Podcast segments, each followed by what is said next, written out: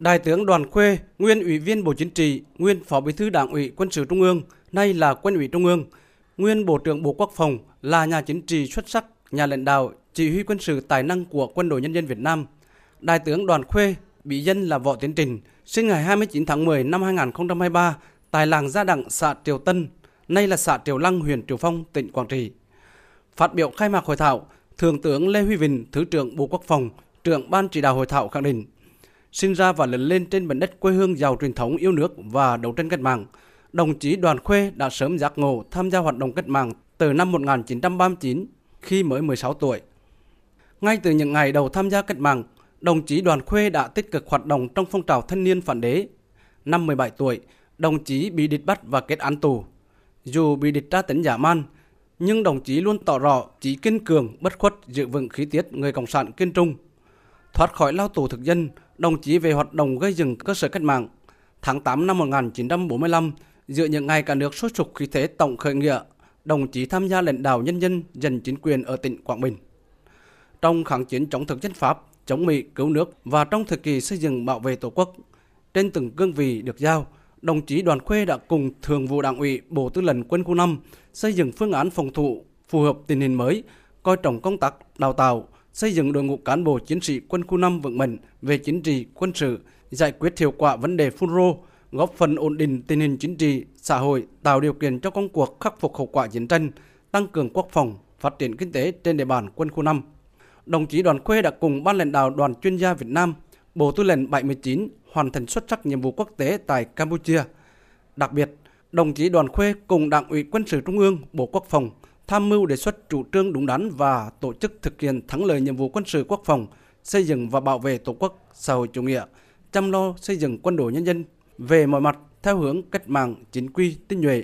từng bước hiện đại, có nhiều đóng góp trong công tác bảo vệ chính trị nội bộ và hoàn thành xuất sắc nhiệm vụ chỉ đạo công tác tổng kết Đảng lãnh đạo chiến tranh cách mạng.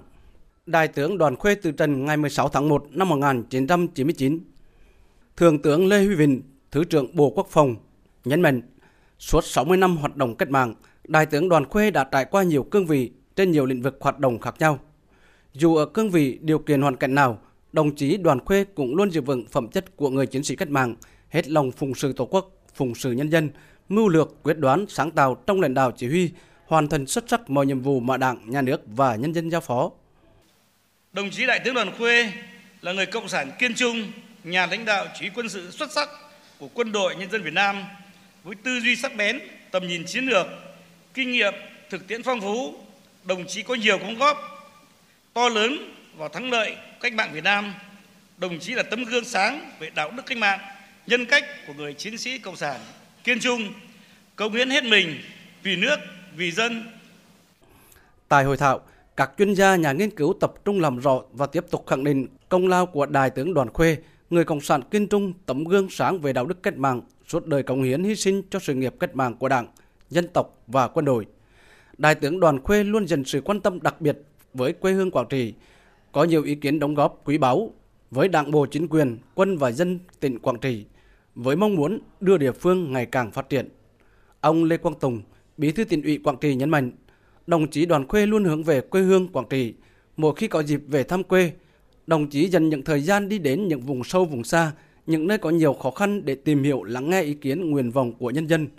động viên nhân dân vượt qua khó khăn, xây dựng đời sống mới. Đồng chí căn dặn và chỉ đạo nhiều ý kiến tâm huyết đối với Đảng bộ, chính quyền và nhân dân địa phương trong xây dựng quê hương. Bí thư Tỉnh ủy Quảng Trị Lê Quang Tùng khẳng định, phát huy truyền thống quê hương anh hùng, khắc ghi lời căn dặn của Đại tướng Đoàn Khuê, Đảng bộ, chính quyền, quân và nhân dân tỉnh Quảng Trị luôn đoàn kết thống nhất, phát huy hiệu quả tiềm năng lợi thế để phát triển kinh tế xã hội, giữ vững quốc phòng an ninh, xây dựng tỉnh Quảng Trị ngày càng phát triển.